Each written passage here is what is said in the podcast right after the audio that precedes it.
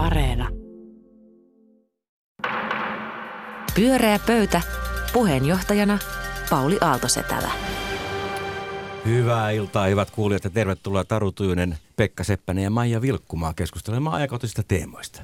Kiitos. Kiitos. Kiitos, kiva olla täällä. Kiva, että olette täällä ja pääsitte tuon rankkasateen läpi tänne Helsingin Pasilaan. Hei, ensimmäinen kysymys. Nyt kun me on puhuttu aika paljon ilmastokriisistä täällä pyöräispöydässä ja joitakin vuosia, niin välillä tuntuu siltä, että sieltä ei oikein pääse läpi sellaiset myönteiset kehitystä kuvaavat uutiset, vaan siihen tarinaan kuuluu niin kuin semmoinen, semmoinen niin kuin akopalyptinen kuolemaa ja kauhua ku, kuvaava sanasto ja, ja, ja tota kuvasto, ää, niin, niin huomasitteko, että Hesari kirjoitti, että asiat itse asiassa menevät Suomessa myös varsin hyvin. Asukaskohtaiset päästöt väheni kaikissa maakunnissa viime vuonna vuoteen 2019 mennessä. Ja tämä lähdekin on luotettava Suomen ympäristökeskus, heidän tämmöinen ennakkolaskelma. Ja tämä lasku oli peräti 7,4 prosenttia. Eli paljon myönteistä kehitystä tapahtuu, mutta se ei ehkä mahdu tähän meidän tämmöiseen vähän niin kuin kauhu, kauhukuvastoon. Oletteko huomannut samanlaista? Taru?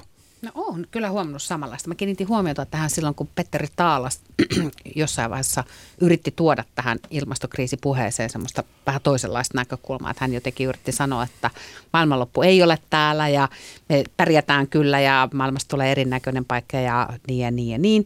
Ja se sai aika kriittisen vastaanoton se puheenvuoro silloin aikanaan kyllä. Että se sopi huonosti tähän eetokseen, mikä meillä ilmastokriisistä kyllä on. Että kyllä tuosta voisi olla vähän niin kuin samaa mieltä Paulin kanssa. En tiedä kuinka monta prosenttiyksikköä tuosta seitsemästä johtuu siitä, että korona-aikaan on jonkun verran tuotantoa vähennetty ja se kyllä otetaan takaisin tässä näin, kun mammonaan tavoitellaan. Mutta mä oon enemmän huolissani siitä, että puhutaan liikaa ilmastonmuutoksesta, kun se ongelmavyyhti on paljon paljon laajempi koko tämä ihmisen suhde luontoon, se miten ihminen sotkee kaiken ympärillään olevan. Eli kiinnittäisin huomiota siihen, että meitä on aivan liikaa ja me kulutetaan aivan liikaa ja käyttäydytään sikamaisesti. No niin, Pekka ilmastonmuutos, siihen, siihen ilmastonmuutos on vain Kyllä. pieni, ilmastonmuutos on vain Kiitos, pienen Pekka. pieni yksityiskohta tässä suuressa Tämä oli muuten myös pidemmän aikavälin kehitys, että toi ei ihan kokonaan niin kuittaannut tuolla kauhutarinalla. Maija, oletko nähnyt tämmöistä vai onko tämä Pekan kuva oikea? No siis mä ymmärrän ton sun ja Tarunkin pointin siinä mielessä, että ihminenhän niin kuin jotenkin tulee semmoiseksi näköalattomaksi ja todella ahdistuneeksi eikä pysty mihinkään, jos koko ajan tuntuu, että ollaan menossa kohti tuhoa. Mutta toisaalta sitten mä ymmärrän myöskin tämän tota, niin kuin ongelmaisen uutisoinnin sen takia, että tilannehan on selvästi aika ongelmainen. Ja sitten on todella paljon ihmisiä, mä aina hämmästyttää kuitenkin, että miten paljon onkin ihmisiä, jotka on tosi valmiita ikään kuin jotenkin ajattelemaan, että ei mitään ongelmaa olekaan. Silloin esimerkiksi, kun oli tämä elokapina, joka piti mielenosoitustaan Mannerheimin tiellä, niin mä erehdyin laittamaan omaan Instagramiin, että kaikki tuki elokapinalle ja se meni valitettavasti myös Facebookiin. Ja tota, sieltä, mm. sieltä tuli sitten kuraa naamalle. Todella monet Esimerkiksi Sievissä asuvat henkilöt oli tosi huolissaan siitä, että Mannerheimin tie on nyt katkaistu ja että siellä tota, ihmiset ei pääse ajamaan sitä ja tota, tällaisesta täysin turhasta asiasta, jonka jo, että heidän pitäisi mennä näiden kapinallist, elokapinallisten pitäisi mennä istuttamaan puita, että sillä tämä, tämä niin kuin sitten järjestyisi. Musta tuntuu, että eikö nämä ihmiset niin kuin, e, eikö tätä todella ymmärretä tätä, tämän asian? Mullehan paremmin kuin semmoinen, että jee, kaikki menee hyvin tai että meneepä tämä huonosti, niin mulle toimii itse asiassa parhaiten tällainen Totuus elokapinan tyyppinen, niin. että, että pidetään mielenosoituksia ja ollaan school strikeissa ja ollaan sille pikkusen semmoisessa niin kuin vallankumousmoodissa, niin se, se, musta se on hyvä. Se puree sinua. Se on varmaan totta, että eri kohderyhmien erilainen viesti niin menee perille. Ja toi sun banderolli on tosi hieno. Joo, no pidä, pidä, pidä toi. Taru, mikä meidän seuraava teema on? No ajattelin, että voitaisiin puhua tässä hiukan pääministerin imakoasioista. Erinomainen teema. Ja tota, pääministeri Sanna Marinin Instagram-fiidi, jos täällä on muita, jotka siis Instagramissa häntä seuraavat, minä, minä ainakin seuraan Ilman häntä. Muuta. Kesällä. Tota- pääministeri tota, kuitenkin. Kyllä, kyllä. Kesällä ähm, sinne ilmestyi useampi itse asiassa valokuva, jossa tota, pääministeri kertoi loman sujumisestaan ja itse asiassa kertoi lomansa sujumisesta tavalla, joka oli itse asiassa aika poikkeuksellinen niin kuin tähän aikaisempaan jotenkin näihin tähän kuvavirtaan, mikä siellä, siellä Instagramissa oli niin kuin nähtävissä. Samaan aikaan pääministeri on näyttää, näyttää siltä, että hän on osallistunut erilaisiin viihdeohjelmiin ja, ja, tota, ja kaiken kaikkiaan itse asiassa näyttää jotenkin siltä, että pääministerillä olisi käynnissä tämmöinen imakokampanja. Vähintäänkin on niin, että, että, että se semmoinen erittäin tiukka asia orientoitunut, niin kuin hyvin poliittisessa kontekstissa pysyvä pääministeri on saanut rinnalleensa toisen näköisen Sanna Marinin. Ja ajattelen, että me voitaisiin puhua tästä, että näettekö te tämän asian samalla tavalla mun kanssa, että jonkunnäköinen muutos aikaisempaan tässä on ollut käynnissä, jos niin, niin mistä arvelette, että se johtuu, minkä takia pääministeri haluaa viestiä ja kommunikoida eri tavalla kuin aikaisemmin itsestään? Onko teidän mielestänne meidän pääministerille joku imako-ongelma, kun tässä on tarvissa saada aikaiseksi muutoksia? Mitä ajatuksia tämä teissä herättää? No tota mä, kun se alkoi, niin siellä oli myös pääministeri oli jossain niin kuin ravintolan terassilla ystäviensä kanssa ja mä kiinnitin huomiota, että heitä oli siinä monta ja kellä ei ollut maskeja, oltiin toki ulkona ja olivat tuttuja toisilleen, mutta mä ajattelin silloin, että tämä on hänen niin kuin tapansa viesti, että nyt pikkuhiljaa voisi ö, avata yhteiskuntaa. Sitten me on tapahtunut asioita, jotka on saanut mut uskomaan, että pääministeri ehkä ei kuitenkaan ole tällä kannalla, että tämä on saanut mut hämmennyksen valtaan. Mutta siis tämähän on mielenkiintoinen tämä tämä tavallaan, että toi some ja muun muassa Instagram, että siitä on, siitä on tullut näin niin kuin tärkeä osa. Että moni poliitikko, vaikka Minja Koskela, niin te- tekee niin kuin upeata IGtä silleen, että siellä on ne flashit kuvat ja sitten siellä on todella tiukkaa niin kuin asiaa. Että, et mä oon ehkä näistä Marinin, jos ei nämä kertoa tällaisia avatkaa yhteiskuntaviestejä, niin ehkä, ehkä kaipaisin sitten semmoista niin kuin niiden kuvien viereen semmoista niin kuin kuitenkin sit myös sitä Asia, semmoista asiapolitiikkaa. Niin aivan. Se Maria Veitolallekin se voi tietysti käydä sanomassa tuon saman viestin, jos sitä kanavaa haluaa käyttää. Pekka, oletko huomannut tämmöistä niin imakon muutosta tapahtuneen? Olen ja en. Mä muistutan nyt, että hänestä hän tuli pääministeri joulukuussa 2019.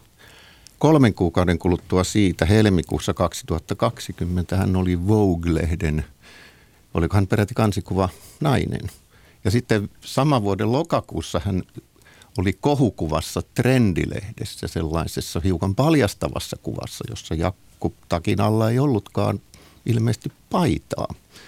Et onhan tällaista niin kuin matkan varrella tapahtunut kaikkea, ettei hän nyt pelkän kylmän ja etäisen poliitikon kuva ole antanut itsestään, mutta, mutta kyllä varmaankin se on totta, että tämmöistä niin kuin ihmisläheistä, ihmisläheistä pääministeriä ei ihan niin paljon ole aikaisemmin tuotu esiin. Ja mä oon miettinyt, että onko se, jos se on todellista, niin onko se tietoista vai tiedostamatonta.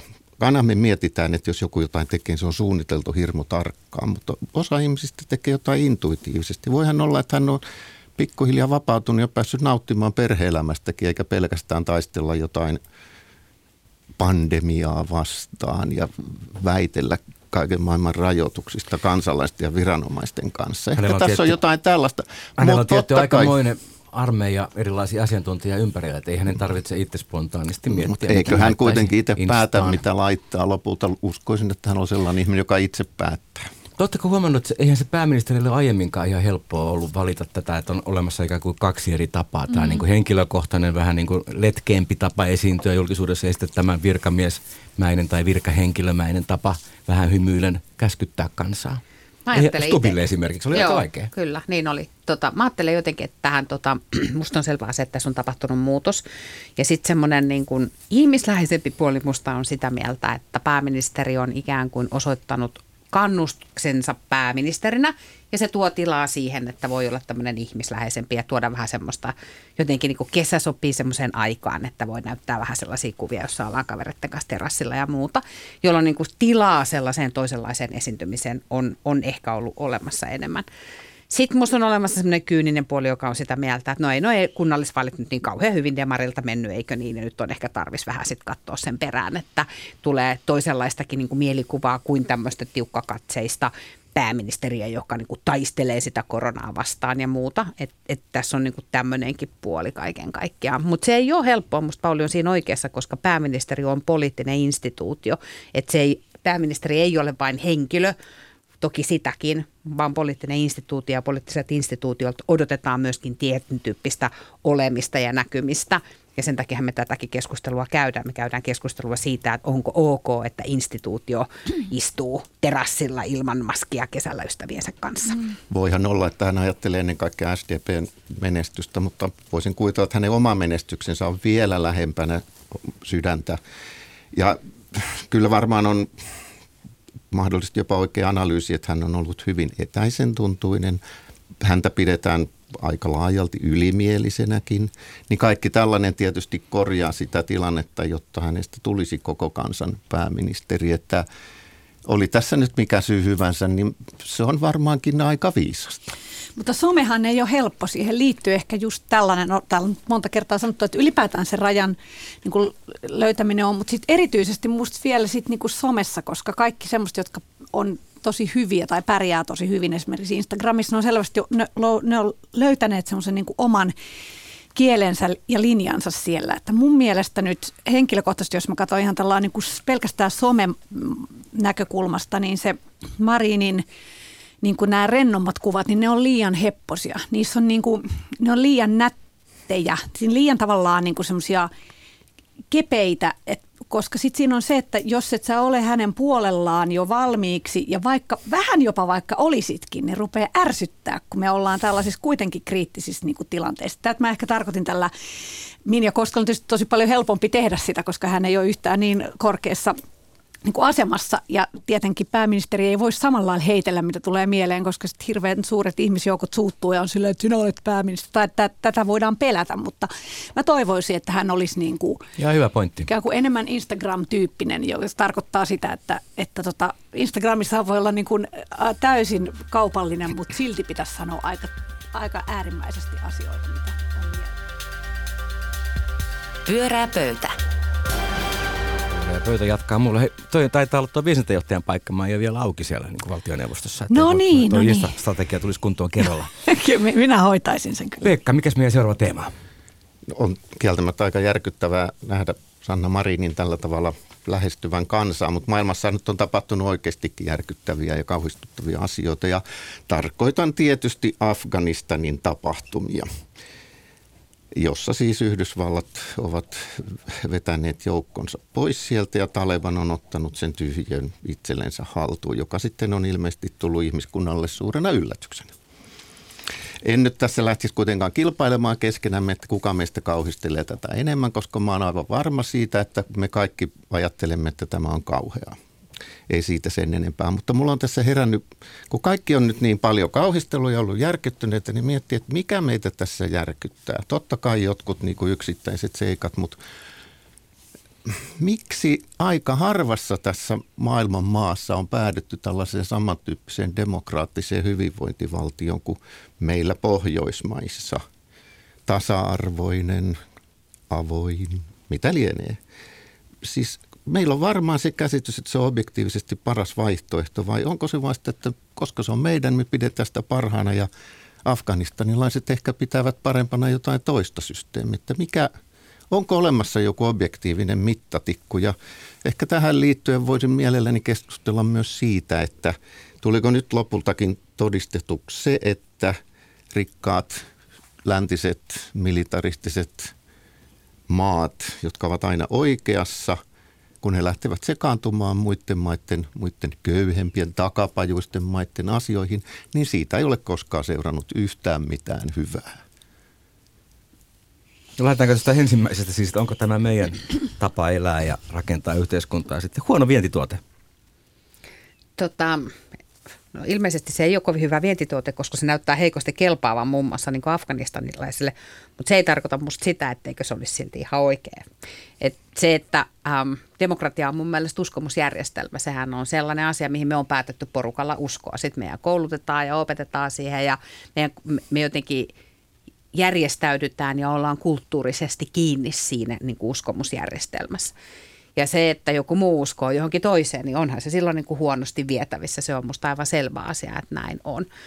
Se, että niin kuin meillä on hyviä pyrkimyksiä siihen, että sitä ollaan viety erilaisiin paikkoihin, niin, niin tota, se on sitten tietysti ihan niin kuin toinen kysymys ja ei varsinaisesti rajoitu edes Afganistaniin eikä, eikä tota, mihinkään VTC jälkeiseen aikaan, vaan että onhan tämmöistä ideologista vientiä harrastettu maailmassa kautta sivun, kun on ajateltu, että tämä meidän uskomusjärjestelmä on parempi kuin teidän uskomusjärjestelmä. Niin tässä musta jotenkin niin kuin tässä Taleban hommassa ja koko, ö, niin siinä, siinä tulee ehkä se, että, että joo, se nyt on Amerikan toimiminen maailmanpoliisinahan on herättänyt aina kritiikkiä ja selvästikin se on ollut niin kuin tässä tilanteessa nyt esimerkiksi todella hu- huonoa.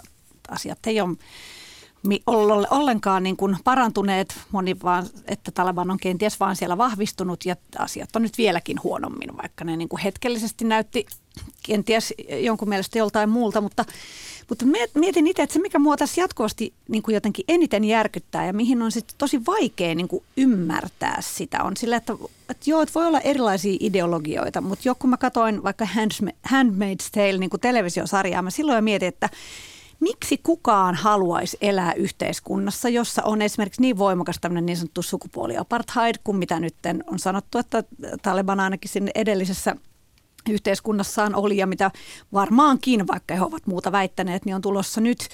Ja, ja muutenkin sellainen, että jos ei voi kukaan tehdä juuri mitään, jos on niin kuin hyvin pieni liikkumavara, niin edes ne, jotka on siellä niin kuin ikään kuin johto- ja valta-asemassa, niin – miksi kukaan haluaa niin tämmöistä yhteiskuntaa, niin se on mulle vieläkin täysin niin kuin jotenkin mysteerin peitossa, että mä tiedän, että lähi tilanne on hyvin monimutkainen. Mä oon aikoina käynyt Libanonissa rauhanturvajoukkojen vieraana ja saanut siitä pitkälliset niin kuin kertomukset ja siitähän se osittain on, mutta silti, että miten se on mahdollista, että sellaisia yhteiskuntia on olemassa. Sitten mä mietin, että et myöskin sanotaan, että, että tulee läntinen joku pelastaja, joka ei olekaan pelastaja, vaan vähän tämmöinen uusi kolonialisti ja pilaa vaan kaiken, niin se on tietysti ongelmallinen asia. Mutta sitten toisaalta, onko se toinen puoli se, että jos me nähdään, että jossain päin maailmaa tapahtuu hirveitä asioita, niin pitäisikö meidän kaikkeen sitten olla tekemättä mitään vai mikä se on sitten se tavallaan se oikea Hyvä kysymys.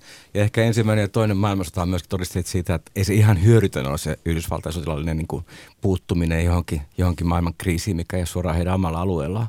Mutta niin, niin, niin... niin osaatteko te sanoa, että, että mikä voi, niin kuin, kuka haluaisi, miksi kuka haluaisi elää yhteiskunnassa, jos esimerkiksi puolet lapsista ei pääse kouluun ja, ja aikuisena töihin? No varmaan ne, jotka siellä yhteiskunnassa havittelevat ja pitävät valtaa. Jos se tarjoaa tällainen malli, tarjoaa heille valta-aseman, niin kyllä se valta on tupannut ja mammonakin kelpaavan aika monelle ihmiselle historian saatossa. Mutta eihän se ole niin kuin, jos sulla on valtaa, mutta koko ajan ihan hirveetä, niin mitä sä teet sillä vallalla? Ei sulla ole hirveät, muilla on Niin, hirveätä. muilla on hirveätä. Se pointtihan on just se, että eihän vallan pitäjillä silloin ole hirveätä, vaan kaikilla muilla on hirveätä. Se ei näytä sille, että niillä vallan pitäjilläkään olisi mitään muuta kuin hirveätä. Siis sehän näyttäytyy niin kuin... Mutta tämä tulee musta siihen, että tässä on kysymys niin kuin loppukädessä niin kuin kysymys niin kuin siitä, että mihin me uskotaan. Ja me uskotaan johonkin tiettyihin arvioihin, niin kuin arvoihin. Ihmisoikeuksiin Ihmisoikeuksiin vaikka. esimerkiksi, tai me uskotaan niin kuin, niin kuin, niin kuin siihen, että, että ihmiselämä on pyhä tai, tai muuta. Ja me on rakennettu meidän järjestelmä sellaisen ajatuksen päähän. Ja sitten joku päälle ja sitten joku uskoo johonkin muuhun. Ja, ja, ja silloin, jos se niin kollektiivisesti jengi uskoo sellaisen, niin sittenhän sä pystyt rakentamaan vaikka minkä näköisiä härveleitä siihen pisteeseen asti, kunnes sitten loppuviimeksi niin tapahtuu niitä järkyttäviä asioita, että ihmiset pyrkii niin kuin lentävien lentokoneiden niin kuin tiettekö niin kuin kyydissä pois. Että et, et eihän ole varmaan mitään semmoista kollektiivia myöskään, että afganistanilaiset, vaan sielläkin on varmaan tosi paljon erilaisia. Toi on, toi on muuten tärkeä muistaa, että sehän ei ole yhtenäinen kansa eikä yhtenäinen valtio ei, ollenkaan. Ei. Eikä tämä tule ole mikään lopullinen tila, vaan tämä Talebanin kavalta. Mä oon ymmärtänyt, että siellähän ei todellakaan mitenkään siis sieltä nimenomaan, että kaikki yrittää päästä pois, eikä kun keltää, että kuka olisi niin kuin iloinen siitä, että jes, Taleban tuli tänne, että se on jännä, että vaikka heillä tietysti on omat verkostonsa ja paljon kaikenlaista niin kuin semmoista. Kyllä siellä maaseudulla on myös tuollaista keskustelua, kun katselin BBCn materiaalia, niin että ajatellaan, että se on parempi kuin tämä korruptoitunut mm. niin, niin varjohallinto, mikä mm. siellä oli. Mutta, niin, mutta varmaan löytyy... vakautta, oli se vakaus minkälaista hyvänsä. Taleban nähdään niin jotenkin vakaampana kuitenkin, mitä se sitten jossakin Kabulissa ei varmasti ole. Mutta onko tämä, tämä, mulla on sellainen fiilis, että me, jotka asumme lännessä ja, ja elämme jonkinnäköisissä demokratioissa, niin me, meillä on sellainen kuvitelma, että maailma vääjäämättä siirtyy semmoisen, että yhä suurempi osa ihmiskunnasta elää meidän tyyppisissämme yhteiskunnissa. Että se kuitenkin loppujen lopuksi tulee voittamaan. Vähän niin kuin marksilaiset usko, mm. että tämä on vääjäämätöntä, että sosialismi ja myöhemmin kommunismi on se lopullinen malli. Mutta tunnistatte sitten tämän, että me oikeasti kuvitellaan, että tulee voittamaan tämä meidän järjestelmä. Tämä on mun mielestä itse asiassa niin kuin koko jotenkin Euroopan ja itse asiassa Yhdysvaltojen tosi iso kysymys, jos me katsotaan niin kuin isossa kuvassa sitä, että minkälainen mahti esimerkiksi vaikkapa Kiinasta on hyvää vauhtia tulossa. Puhutaan me sotilaallisesta tai puhutaan me tuota, teknologisesta tai siitä, kuinka paljon siellä on porukkaa. Ja jos me ajatellaan täällä, että me tälleen reippaina tyttönä ja poikina päätetään vähän kiinalaisille opettaa tätä länsimaista demokratiaa, niin mä luulen, että niin, ei nyt, tule tapahtuu. Nythän me nähdään, miten Kiina ottaa sitten haltuun Neuvostoliitto yritti ja enkit yritti ja britit yritti ja seuraavaksi Kiina. Joo.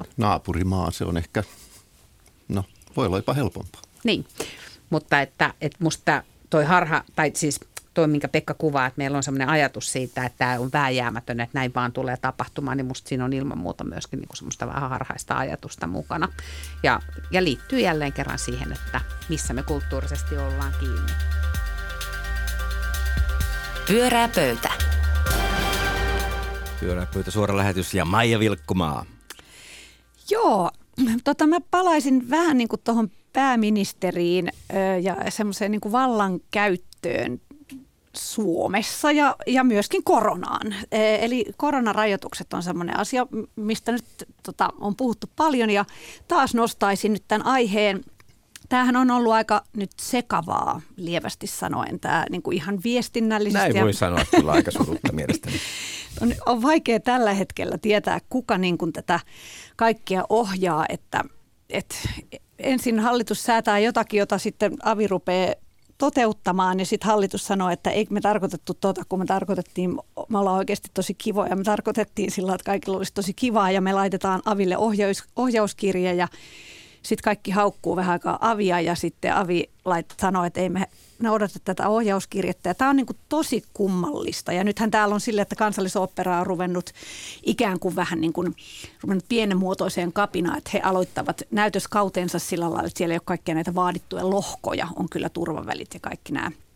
Tämähän tota noin, kulttuurielämä on täysin pysähdyksissä ollut nyt jo todella kauan, puolitoista vuotta jo ja tulee olemaankin, kun tässä ei, ei pystytä, pystytä nyt mihinkään – se myös tota, tänään Maria Salstet tapahtumateollisuudesta sanoi aamu, aamu TVssä, että kaikissa esimerkiksi meidän naapurimaissa puhutaan siitä, että miten maata voisi avata ja meillä puhutaan vaan siitä, kuinka sitä voisi enemmän ja enemmän sulkea. Niin, niin tämä on tota erikoinen tilanne ja sitten mä oon ruvennut miettimään sitä, että tämä tuntuu siltä, että eihän, mä niin kuin näkisin sen niin, että eihän se voi olla niin, että virkamies tekee ihan mitä sitä huvittaa. Että mun mielestä – kysynkin teiltä nyt, että uskotteko te siihen, mitä sanotaan kaupungilla? Että ö, Krista Kiuru, sosiaali- ja terveysministeri Krista Kiuru soittelisi virkamiehille ja antaisi ymmärtää, että tällaisia isoja rajoituksia niin kuin on hyvä tehdä ja niitä pitää tehdä.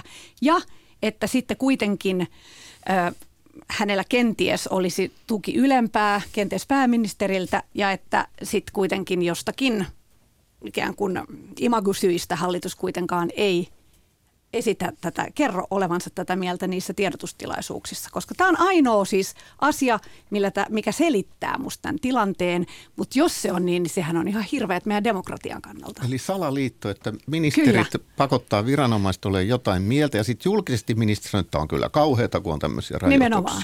Kyllä. Että meitä huijattaisi. Tällainen on, siis mulla on tullut tämä mieleen. Yleisradion kahvilassa kuulin. niin. niin. Niin mitä Taru, mieltä? Onks mä... Jos se noin on, niin silloinhan tietenkin toimitaan väärin. Ja tämä meidän systeemi ei, ei, ei toimi niin kuin sen kuuluu. Niin sanokaa, että onko mulla nyt foliohatto päässä? Taru, liioitteleeko mä... Maija, onko hän kuuluu jonkun, jonkun ihan älyttömän huhun tuolla nyt sitten? Tota, um, um, musta siis selvä asia on se, että, että jos toi pitää paikkansa, niin, niin, niin tota, ollaan kyllä aidosti harmaalla alueella. Meillä on ihan yksiselitteinen järjestelmä Suomessa, jossa poliitikot tekee politiikkaa ja virkamiesten tehtävä on on katsoa sitä, että lakeja noudatetaan. Ja että siinä ei pitäisi olla niin kuin mitään siinä työjaossa mitään epäselvää. No, Onko, tunteeko suomalainen poliittinen järjestelmä sellaisia poliitikkoja, jotka ovat soitelleet ympäriinsä niin kuin kertoakseen oman näkemyksensä asioista, niin varmasti tuntee. Ainakin päätoimittajana tota, muistan montakin sellaista soittaa. Ja, ja, tota, ja, ja, uh, ja siinä kohtaa tietysti tämä niin kuin arkielämä voi olla tietysti vähän niin kuin niin kuin rajaveto voi olla häilyvämpää kuin mitä se sitten niin kuin tämmöisellä periaatteellisella tasolla kaiken kaikkiaan on. Musta tämä tulee, tämä tosi kummallinen tilanne, niin, niin tota, josta olen siis Maijan kanssa maa mieltä tosi erikoisessa tilanteessa ollaan. En ymmärrä enää yhtään, että mitkä rajoitukset mahtaa olla voimassa ja missä päin Suomeen mitenkin pitäisi olla.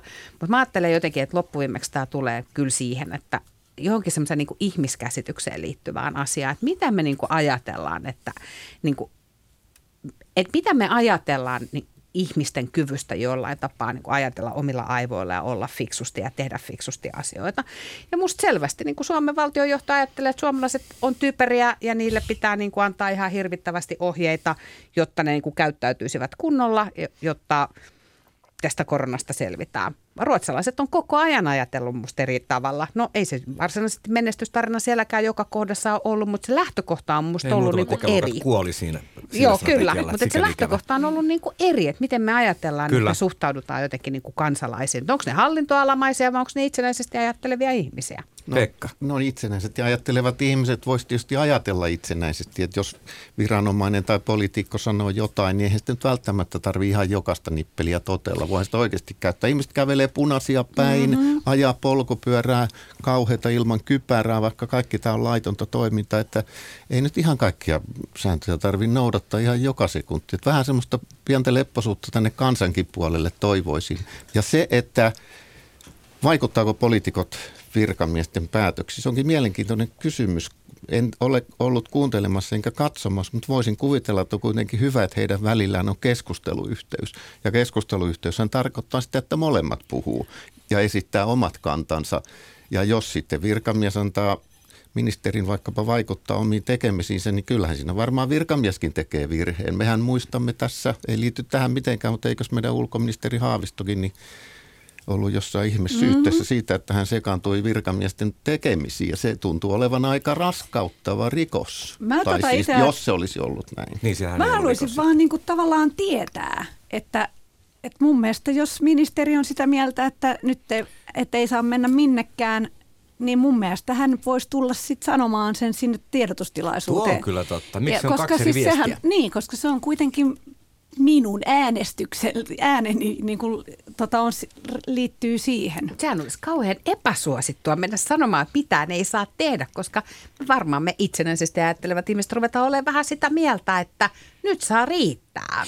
Ja sitten piti sanoa muuten vielä tuohon Pekka, että kun sä sanoit, että miksi et pitäisi vaan, mä oon samaa mieltä, että pitäisi vähän niin kuin enemmän Suomessa noita sääntöjä rikkoa, mutta toisaalta nyt just kun tuli tämä oopperajuttu, niin sieltä Avi sanoi, että No selvä, jos rupeatte tuolla uhittelee, niin minä suljen kaikki julkiset tilat. No se on hauskaa, mutta Suomessa kuinka paljon, ja tässä on myös se puoli, kuinka että... moni innostui tästä, että Aa, joku on tottelematon, mahtavaa. Kyllä, se on, Eikö se on myöskin, että mutta... siitä on kysyntää tähän.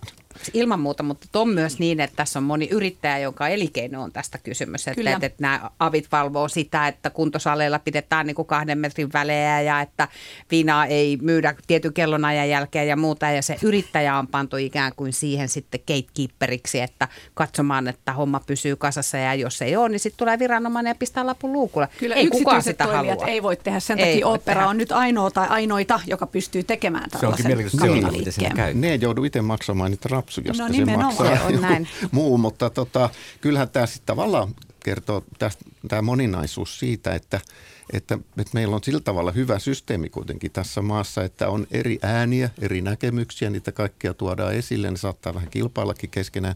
Et joskus taas tuntuu, kun toivotaan, että pitää tulla tämmöinen ja tämmöinen ja tuommoinen määräys nyt heti tällä sekunnilla, että ihmiset kaipaisivat tuossa diktaattoria, meillä olisi diktatuuri.